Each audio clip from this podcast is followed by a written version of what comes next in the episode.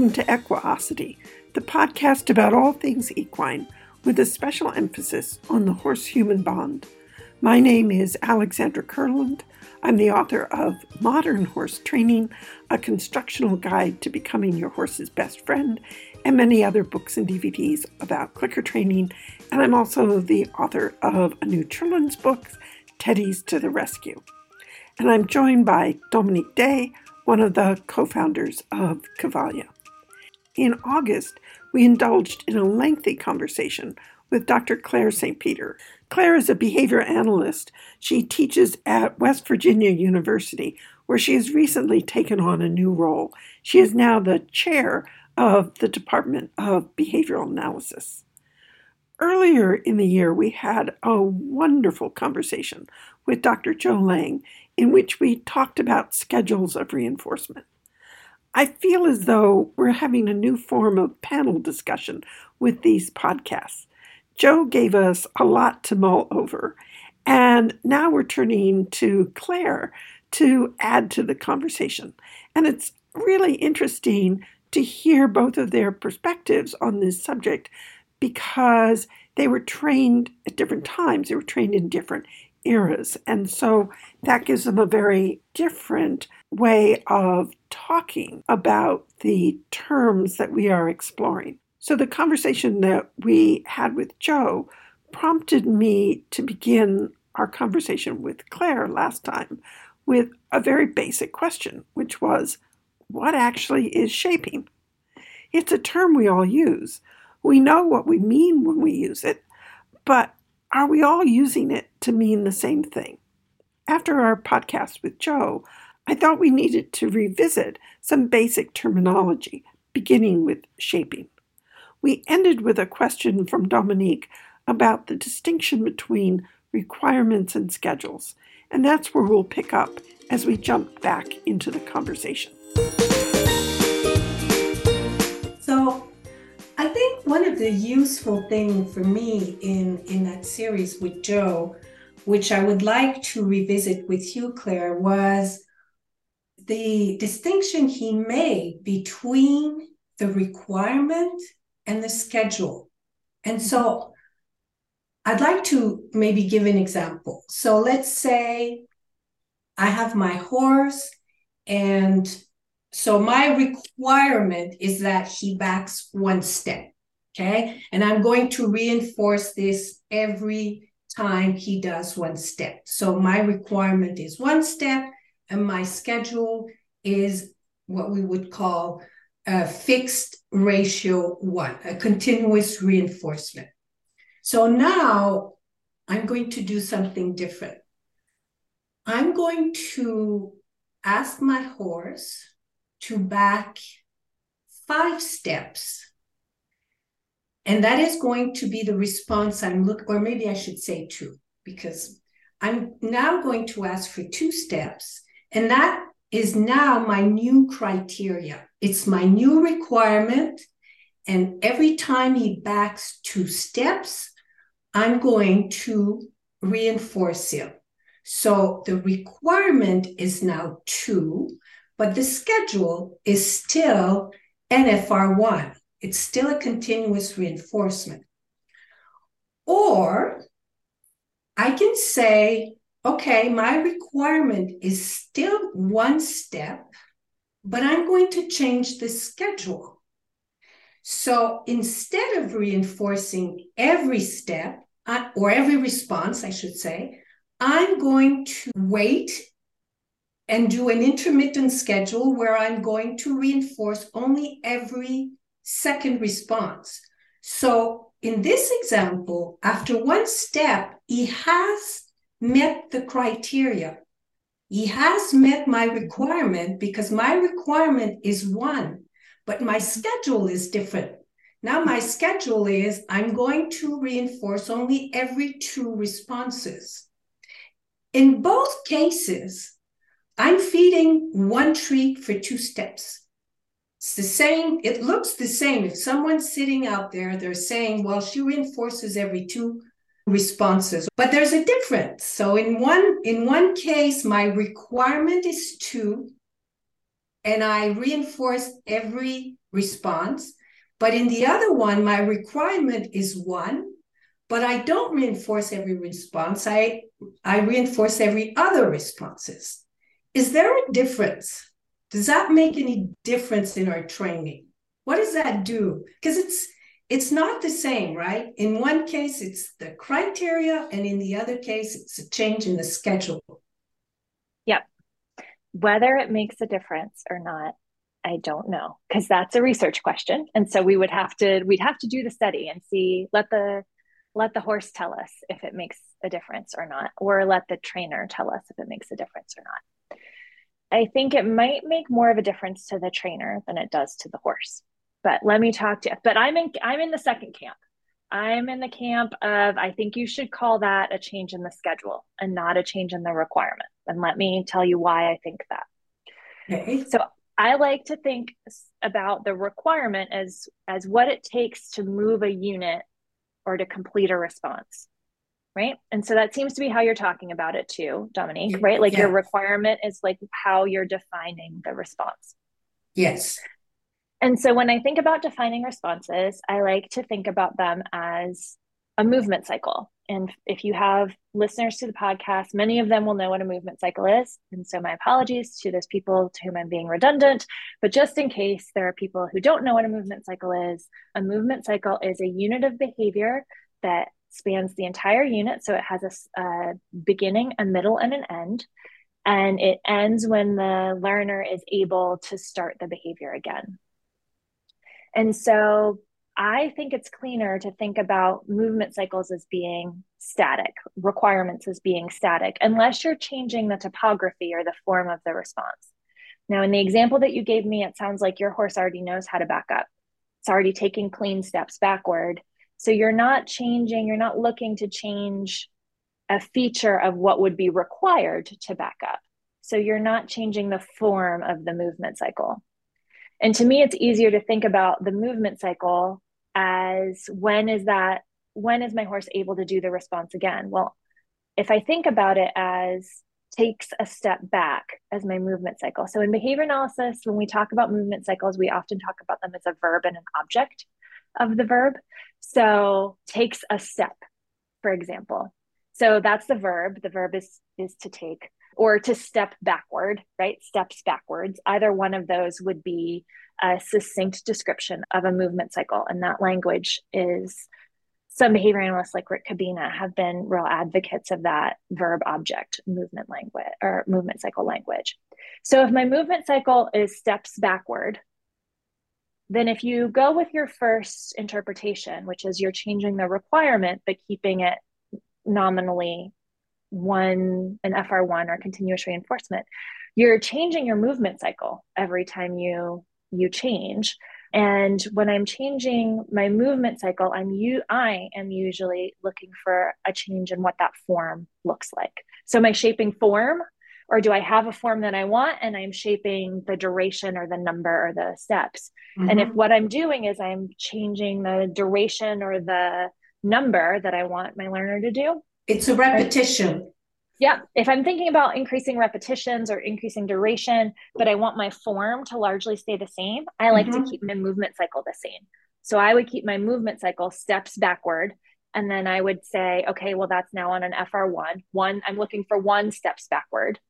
And then I might move it to an FR2. I'm looking for two steps backward. And so that helps to keep me focused on what it is that I'm looking for and how much of it am I looking for.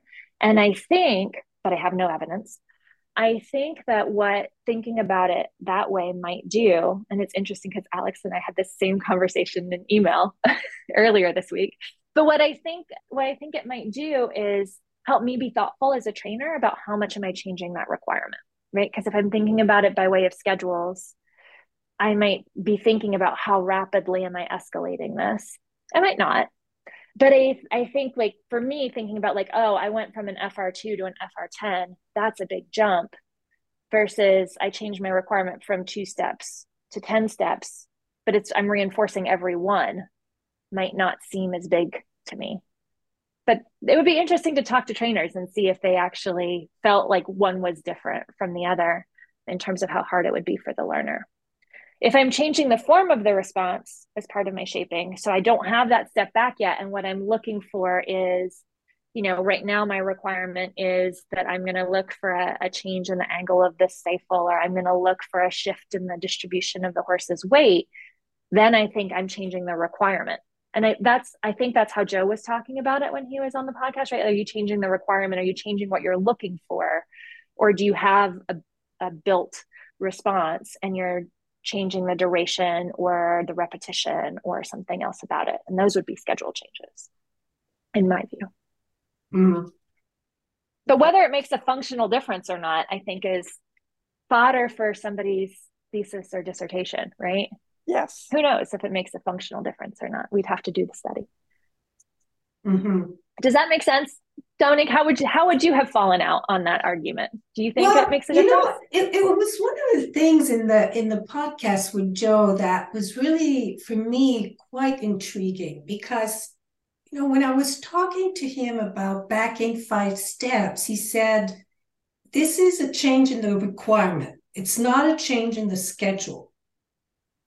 For and we did talk a little bit about this whole concept of unit of, of what what's the unit that we're looking for you know where two steps is is it two units or is it one unit? Because i think in my training i've been looking a lot at when i'm asking for more repetitions of, of the same behavior that i'm increasing my unit and that I'm still on an FR1 because I think I was guided there through the years, through my discussions with Jesus, and I don't know, that I've been looking at it as, as a change in the unit, a bigger unit.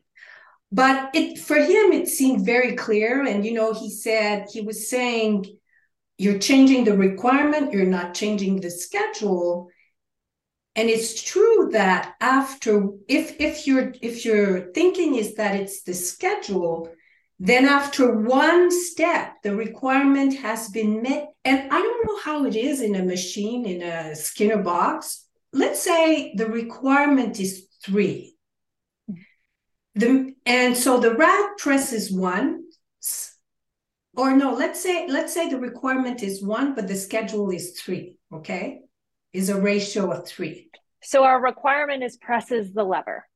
He so has the, to press the so lever. Every every time that that switch closes, it meets the the requirement. The, but we're on a maintaining schedule, so now we're only going to reinforce every third time he does it. So we're we're on a fixed ratio of three schedule. Mm-hmm. So if the rat presses the lever once, and then it takes him, there are no other variables in this experiment. And so then it takes him, I don't know, five minutes to press the second time and then 30 seconds to press the third time. Bam, he gets the food, right? Because he's done three lever presses. Mm-hmm. But for sure, for me in my training, if this was happening, my horse steps one step and then it takes him like 30 seconds for the second one. I would not see this as, you know, for me, it seems to make more sense to do a three step unit. And maybe someone would say, well, it, it's because you're adding that timely and a timely matter variable. I think where you were going is when you have ratio schedules, mm. if I have, I'm going to, the longer, the bigger your schedule is, generally the longer these pauses are. So if I have a fixed ratio 25, mm-hmm. so my learner has to do 25 of my responses and then they get a reinforcer. Mm-hmm. That produces what we call a break and run pattern. So they'll run off 25 really fast, mm-hmm. get the reinforcer, and then they take a break mm-hmm. for a little bit and then which we call a post reinforcement pause and then mm. they run off 25 really fast get the reinforcer and take a break for a little bit so that's and it's it's fixed and the the number of responses is always the same mm-hmm. and so it's very very predictable right like i'm going to run off 25 and my lever pressing, run off 25 of them, get the reinforcer, take a breather. Ooh, got that one done. Run off 25. Now, if that requirement changes, so if it's a variable ratio and I don't know how many I have to run off, and mm-hmm. sometimes it's short and sometimes it's long. So sometimes right. it's two and sometimes it's 35. Exactly. Then I don't take those breathers after. Mm-hmm. I'm much more likely to get back to work right away. Mm-hmm. And maybe that's because the next one might only be two.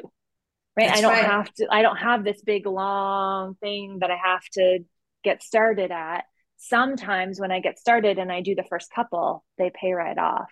So exactly. you see those different patterns when you have fixed ratios versus variable ratio schedules. Now, I don't remember why you started talking about Well, because I was asking does it make a difference in our training if we view the changes, the one versus five steps, if we view it as a change in requirement versus as a change in schedule? Because if it's a change in schedule and we start playing with that part of it, well, maybe we get, you know, quicker responses, rather than if we view it as a change in the topography of the behavior and not a change in the schedule. Do you see what I mean? Yeah. That may be one place where it makes a difference. Maybe there are other places that I'm not seeing, which is why I asked the question. Because we know that schedules may generate different patterns of responses. And mm-hmm. so, but we like yeah. like alex says we'd have to ask the question to our horses. That's right. I can only give you an opinion. You'd have mm. to ask the horse for the actual answer. So i think continuous reinforcement schedules tend to not generate wildly long pauses. The more responses that are required generally the longer your pause in fixed ratios. So i don't know that it would matter a whole lot on that front. It's an interesting it's an interesting question you have to your listeners will have to go ask their horses as mm. to whether or not it makes a difference. I think one of the things that you mentioned that i think is important is what we know about schedules. A lot of what we know about schedules has been learned with learners who we have pretty powerful reinforcers for who don't always have a lot of other things to do and mm-hmm. so the nice thing about our operant chambers is that we can really tightly control the environment so we can isolate and talk about this is what the schedule does and not mm-hmm. you know this is what the schedule does when it's sunny and 72 degrees because it's always the same temperature and it's always the same illumination and there's always the same number of things to do and you're always in there by yourself mm-hmm. uh, unless it's a study about social behavior, in which case you maybe you're not, but you're always in there with the same other creatures. And so we can really talk about what the schedule does. But I think it's worth thinking about when we're training or when I'm working with students in the schools that we've got to account for these more complex environments mm-hmm. where you could stand and work with me or like I have little bits of grass around the edge of my arena that are, coming in under the edge, or you could walk off and eat some grass, or you could look at what's happening over in the field that you can see, or you can do a lot of other things. Maybe there's horses over there today, and maybe there's not. Maybe it's sunny and 72 degrees, or maybe it's not. And so, thinking about there's lots of other sources of reinforcement when mm-hmm. we're working with our horses. And Joe mentioned a lot of what we call complex schedules, and that's what we need to account for when we are working in these more complex environments is that it's not just that fixed ratio schedule that we're running mm-hmm. it's that in combination with all of the other sources of reinforcers that our learners have access to in our training sessions and so it's it's fun to think about how those complex environments make a difference in how our programmed schedules work, which I think is fun. Yes. So to expand on that a little bit, when you are working with your horses, if we had little sort of cartoon bubbles popping up above your head, what would the text be reading in those cartoon bubbles? As you're working with your horses, how are you thinking? Are you thinking about schedules? What's buzzing through your mind as you're, say, you're, so you've been for example, one of the things that you worked on recently was a backing experiment where you set up a, a using very tall cones and PVC pipe that you could suspend from the top of the cone so you could make a chute. And the horses were brought into the chute, and it was can they figure out the pre shaping? Can they figure out how to back out of the chute? I've seen video from three of your horses, and it's very much a study of one from each one, how they responded, how small a unit you had to mm-hmm. create was very definitely part of this process in terms of how can I help this horse to be successful. And then there was the one video where the lawnmower was coming closer and closer. So that's a great example of there are other things going on in the environment that are going to affect the behavior. So, what are you thinking about? How are you thinking as you are working the horses? Would we hear the voice of a behavior analyst and be and would we clearly say, ah, she's a behavior analyst? I don't maybe. I think so sometimes I think you definitely would go like, oh, that's what are these weird words that this girl is saying? I think definitely sometimes you would you would think about that. I like to think when I when I start with a horse. So you're right, Alex. I have four horses in my herd, and they are all very, very different from each oh. other. And they have very different experiences. And they also have different clicker training backgrounds. So some of them have, I have a one horse in particular who has an excellent foundation in you know kind of the the six foundation lessons and he can really easily bring those into play. I have a horse that came to me with very well trained but with traditional methods who has a lot of skills but who also shuts down really readily. And then i have some less experienced horses altogether. And i approach i think you know it is it's a study of one. But the very first thing that i think that i would think about is the complexity of the environment and how much are my horses attending to me? So, am I the source of reinforcement for them right now? And if I'm not the source of reinforcement, it's going to be really hard for me to train. And so we know behavior and, analysts. And I'm going to jump in there to yeah. say that sounds like it would be the same question you would be asking if you were in a classroom. Yes. You better be the source of reinforcement in that classroom setting. Yes. Or you have better have a classroom full of other learners who have good histories with you where you are the source of reinforcement for them and then they can be the source of reinforcement. Yeah. that takes a long time to establish. Yeah, so it's actually exactly the same. It's the same thing if I'm working in an operant chamber you know do i have the sources of reinforcement? Am i under control of those? Are are those me by virtue of the computer program that i've generated? And if the answer to that question is no you're going to go nowhere fast until the answer to that question is yes. Yeah. and so i think you know this is a this boils down to a schedule of reinforcement. And it's actually a kind of schedule that joe mentioned in the complex schedules that he rattled through he covered a lot of ground with those, but I want to spend maybe a little bit more time with just this one. And it's it's called a concurrent schedule. That matters not really unless you want to go look it up later. But the idea is that when we're in complex environments, there's lots of different sources of reinforcement and we can mock these up in the laboratory by having one key produce reinforcement on one schedule and another key produce reinforcement on another schedule or multiple levers that produce reinforcement on different schedules and we can make even our operant environments more complex.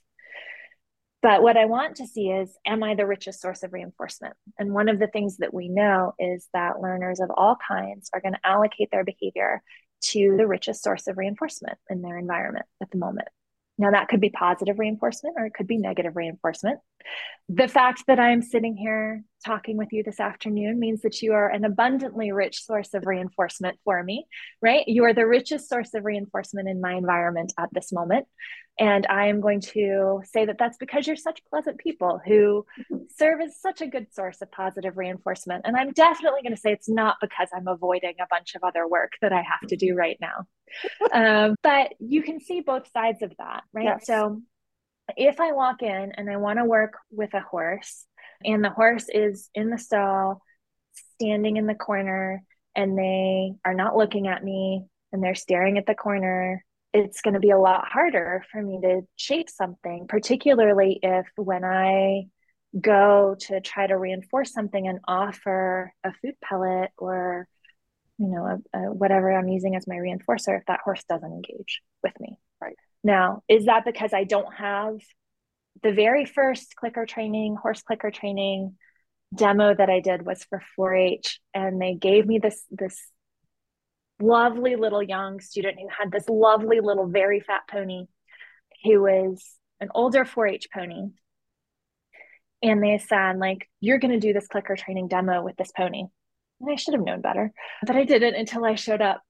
And so i said like okay great what can we like what do you think your pony is going to want to work for? And she's like oh my pony has health issues and my pony can only work for like the straw is the only thing that this pony can eat.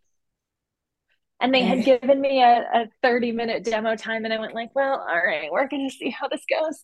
And that pony decided that taking a nap was a wonderful source of reinforcement in that mm. moment and so i was not the source of reinforcement for that pony we did not teach that pony very much that day because i didn't have i didn't have a reinforcer that was better than taking a nap at the mm. moment yep. yep so that that pony was telling me what the richest source of reinforcement was. And what I had to do was watch its behavior and I could see what the richest source of reinforcement was. You see it, it's this is a really handy skill when I'm working in classrooms because the students will tell me what the richest source of reinforcement is for them. How are they allocating their behavior right now? And they're going to allocate their behavior in a way that produces the richest source of reinforcement. And so that might not be the richest schedule, right? Yeah. So they might have straw on an FR1, Mm. But if there is sweet feed on a VR 100, mm-hmm. right? Like I might get a lot of behavior that seems really inexplicable to me. Like, and it is, it seems really inexplicable to teachers. I trained a group of principals last week and said, like, you're not mm. necessarily looking for the thing that pays out the most. You're going to try to find the thing that pays out the best and that might be really, really intermittent. So I work with students where being sent to the principal's office is a huge reinforcer because they get out of class and the principal sits and talks with them and often on their way in the secretary will give them a lollipop you know and so you have a really big reinforcer and it maintains a lot of behavior and so you end up with these children who are like your 300 peck pigeons they'll engage in a lot of behavior to get one unit of reinforcer. But if that's where they're allocating their behavior, that's what the richest source of reinforcement is. And we can think about all of that as concurrent schedules. And the really neat thing for me as a researcher is that as early as the 1960s, we've had some mathematical models of that. So I can use math to talk about the relative value of different sources of reinforcement if I can figure out which responses I'm interested in and which reinforcers tend to follow them. And I can try to identify where those sources of reinforcement are. So the very first thing I'm going to do is try to make sure that I'm the richest source of reinforcement. And I'm going to think about that as a concurrent schedule and I'm going to change my teaching environment. So you mentioned the lawnmower that was coming by, right? Like not a good time to teach. So I either need to build that and work on building distractions so that I stay the richest source of reinforcement in the face of all of these distractions. Or I need to, if I want to shape something or teach it really rapidly, I might need to go to a lower distraction environment where there's not as much other stuff to look at. And that is stuff to be worried about or stuff that I find fun to look at. Right. And so you gotta you gotta kind of piece the environment out. And I think concurrent schedules let you do that and it's hugely important for animal trainers oh absolutely absolutely because yeah the do i want to get to pull you over to the grass and i can't think because there's grass on the edge of the arena or wait wait a minute my my friends just were turned out i should be turned out too or oh i can i can hear them passing out the hay and you're you know so yes all of that matters mm-hmm. very much and and if we don't take that into consideration, then we're going to end up feeling very frustrated in our training. Because of course our horse should be paying attention to us. So so you you think about am I the source of, of reinforcement at the moment? And and then what? And then once I'm pretty sure that I am, or at least I'm in the top two, then it's it's determining where we're at. And so do I need to do traditional shaping where I'm changing the requirement and thinking about I'm going to start by reinforcing one form of the behavior and then build to another form? Or do I have enough pieces already assembled that I can arrange the environment to get the behavior just to pop out and I can capture it and then change my schedule? So, thinking, looping back to the example that you gave about the horses that I was working with backing on, my horse that has a really good history in the foundation lessons also has a stifle issue. And so we've been working very systematically on backing. Backing is a hot behavior for him. It's something that pays off a lot because I've tried, been trying to build hind end strength with him to get his stifle working more appropriately. And so when in doubt, he poses, puts his head down, or backs up. Right. So it's it's, great a, it's a great it's a great array of behaviors. Yes. And so with him, I was more focused on on changing the schedule because I could put him in and I was pretty confident that if he wasn't sure what to do, backing was going to pop out pop pretty out. fast yep. and he wasn't going to get really frustrated with it. I could just get it set up and I could get it going. And so then it was like, okay, well, then it's one step, it's two steps, it's three steps. We're moving more further forward, we're backing further back. How smooth are those steps? Are they happening in a good succession?